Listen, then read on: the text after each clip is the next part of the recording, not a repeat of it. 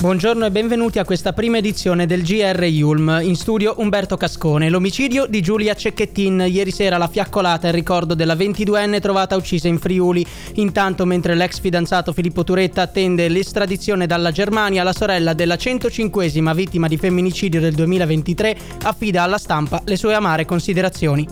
Turetta non è un mostro, è semplicemente un figlio sano del patriarcato. Così Elena Cecchettini in una lettera al Corriere. Ieri sera quasi 10.000 persone si sono radunate a Vigo Novo per una fiaccolata in ricordo di sua sorella Giulia, la ragazza scomparsa l'11 novembre e trovata morta lo scorso sabato. Molte persone hanno portato dei fiori, altre candele e altre ancora biglietti e striscioni. Tra le migliaia di persone raccolte in ricordo di Giulia c'è anche il padre di Filippo Turetta, l'ex fidanzato della vittima e principale sospettato dell'omicidio. Ha sentito che fosse suo dovere esserci come segno di vicinanza ai Cecchettin, ha detto l'avvocato l'avvocato della famiglia. Il corpo senza vita della ragazza è stato ritrovato sabato 18 novembre in un canalone nei pressi del lago Barcis in Friuli. Sarà l'autopsia a rivelare maggiori dettagli sulla dinamica della morte, mentre sull'identità dell'assassino non sembrano esserci dubbi. Sarebbe proprio l'ex fidanzato Filippo. Il giovane è stato arrestato sabato sera in Germania dopo una fuga durata sette giorni. Le autorità tedesche lo hanno trovato fermo a bordo di un'autostrada che da Berlino porta a Monaco. Nel loro rapporto gli agenti scrivono che non ha opposto resistenza Scienza è sembrato rassegnato. Ora è detenuto nel carcere di Halle in attesa dell'estradizione in Italia. Chiara Brunello, GR Yulm. E la morte di Giulia travolge anche la politica. La premier Giorgia Meloni affida ai social il suo messaggio di condoglianze.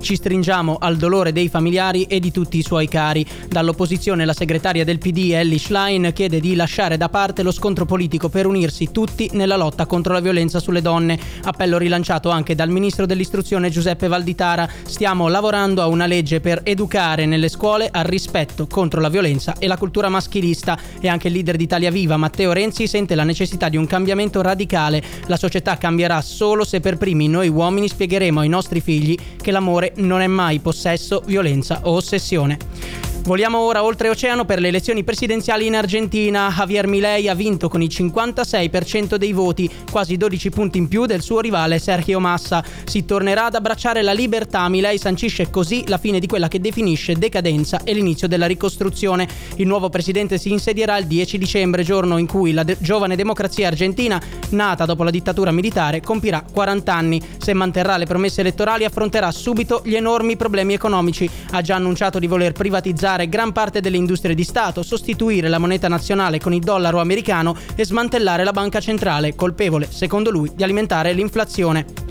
La guerra in Medio Oriente. Sotto l'ospedale di Al-Shifa è stato scoperto un tunnel lungo 55 metri che porterebbe a un centro di comando di Hamas.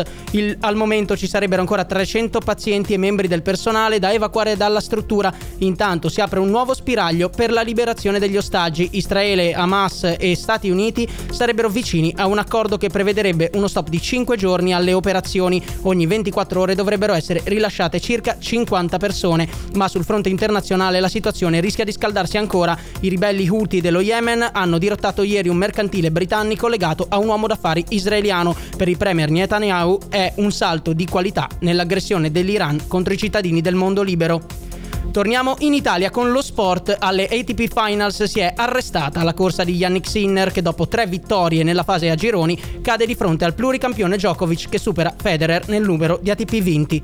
Niente impresa per Yannick Sinner che, nella finalissima delle ATP Finals 2023 al Pala Alpi Tour di Torino, crolla con un duplice 6-3 contro un Novak Djokovic che non ne sbaglia una, mentre Yannick deve rimandare il sogno di diventare il primo italiano a vincere il torneo tra i migliori che chiudono la stagione.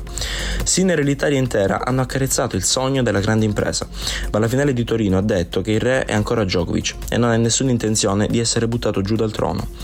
Per un set e mezzo tra lui e Sinner non c'è stata partita e Yannick ha probabilmente pagato dazio e inesperienza ed emozione. In due turni di battuta, Yannick ha avuto le sue belle chance per riprendersi il break, ma oltre alla bravura di Nole ha commesso errori banali che martedì non c'erano stati. Per Yannick ora resta la Coppa Davis per riscattarsi, in programma a Malaga, ma restano gli applausi per un fantastico torneo che gli regala la quasi certezza che un domani non troppo lontano vincere toccherà a lui. Leonardo Magalotti, GR Yulm. Calcio, l'importante è non perdere, questo è l'unico imperativo per la partita Italia-Ucraina in base ballo il destino degli azzurri ai prossimi europei. Dopo la vittoria schiacciante con la Macedonia del Nord, la squadra di Spalletti scenderà nuovamente in campo oggi alle 20.45 per la sfida decisiva che gli permetterebbe di accedere al torneo continentale in programma a fine stagione. Abbiamo una voglia matta di difendere il titolo europeo. Queste le parole dell'allenatore che spera in una riconferma del titolo dopo la delusione degli ultimi due mondiali. Sono le 13.35 48 secondi ed è tutto per questa edizione del nostro giornale radio. La linea torna ora Breaking Yulm da Umberto Cascone dalla redazione. L'augurio di una buona giornata. Radio Yulm.